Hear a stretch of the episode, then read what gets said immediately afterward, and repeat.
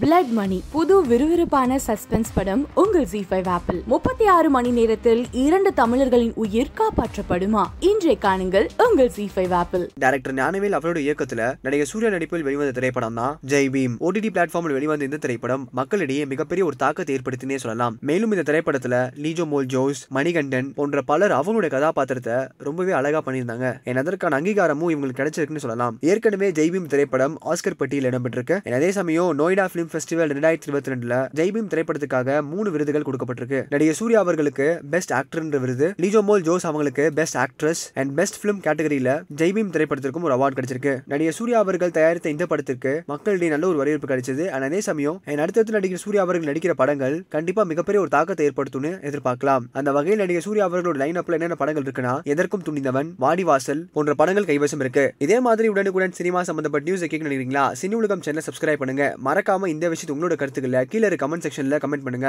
கவிதை பதில் எழுதுனா போறாதா பதில் எழுதுனா போறாதா பதில் எழுதுனா ஏங்க, நானே என்ன கடுதாசியா ஜோசியர் போட்டுருக்கான் பதில் எழுதுற கவிதை எழுதுமா டேய், ஏய், எழுது நீ இல்ல தான் மச்சான், என்ன முறைக்கிற பார்த்தோன்னே டக்கு டக்குன்னு என்னங்க கெஸ்ட் முறைக்கிறாங்க மேடம் மேடம் லெஃப்ட்டை திரும்பி உட்காருங்க அதை எழுதிட்டு அதை பாட்டா வேற பாடி காட்டணும் வரையன்னு சொல்லி இவன் comment மறையில இல்லைங்க கழுதுதாங்க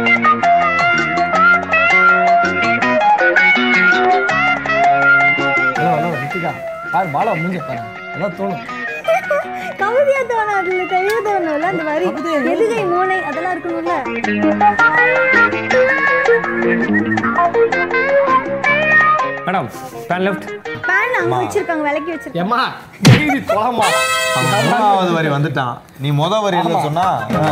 அது எழுத சொன்னா சரத்து கிட்ட காமெடி எல்லாம் வேஸ்ட் பண்ணிட்டு இருக்கு. நீ எப்போ புள்ள சொல்ல போ டேய் இப்போ புள்ள வெளில போறேன் ஏடா பாட்டு எழுதிக்கிறாங்க ஏங்க ஏங்க பாட்டெலாம் எழுதுறேங்க நான் உங்களுக்கு ஏய் அவங்கள பத்தி அழகா எழுதிட்டு இருக்கான் டேய் பாப்பா டேய் பாட்டு வரி எழுது ஆ செல்லாம் என்ன செல்லாம் சொட்டி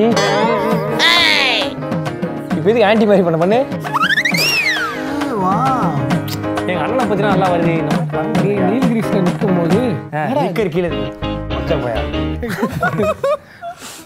ஜட்டியை திருப்பி போட்டு வண்டியா நீ ரொம்ப மூளை வேலை செய்யுது போன தடவை ஒரு குலோப் ஜாம் மேட்டு சொல்லிட்டு போனேன் அதுல நான் எனக்கு குலோப் ஜாம் பார்த்தாலே அந்த ஞாபகம் தான் வருது கம்முனு. சரத்து நம்ம ரெண்டு பேரும் அடுத்து ட்ரெண்டிங் கப்பல் ஆகிறோம்டா டேய் நம்ம ரெண்டு பேரும் என்ன ஆகணும் ஏன் ஒரு ஆண்கள் ஆண்கள் ட்ரெண்டிங் கப்பலா இருக்க கூடாது அவள மலேசியால சகஜங்க சரி அமெரிக்கால சகஜம் அந்த மாதிரி தப்பா இல்லையா உண்மையிலேயே ஒரு இண்டஸ்ட்ரியில ஒரு கப்பல் ட்ரெண்டிங் கப்பல் சரத் தீனா அந்த மாதிரி வந்து சரத் தீனா மாதிரி சரத் குறைசி அந்த மாதிரி ஆகும் உங்களை நாங்கள் வந்து பார்த்தீங்கன்னா மின்னலை படத்தில் பார்த்துருக்குறோம் அந்த முதல் அனுபவமே எப்படி இருந்தது சார் சினிமாவை நோக்குனது ஆனால் அந்த ரோல் சின்ன ரோல் தான் ராஸ்கி கொடுப்பேன் ஒன்று ஒன்று ராஜேஷ் அண்ணி ஐஎஸ் சார் ஒன்று அவ்வளோதான் ஆனால் அதுக்கு நான் பண்ணிட்டு நான் அப்பயே ஒரு பெரிய ஆக்டர் ஆகிட்டோங்கிற ஒரு பெரிய சந்தோஷம் ஏ, இந்த மாதிரி சாலமன் சார் வந்து ஒரு படம் எடுக்கிறாரு ஹீரோ தேடுறாங்க போய் பாருங்க அப்படிலாம் நானே ரெஃபர் பண்ணியிருக்கேன் கடைசி நானே அதில் ஹீரோ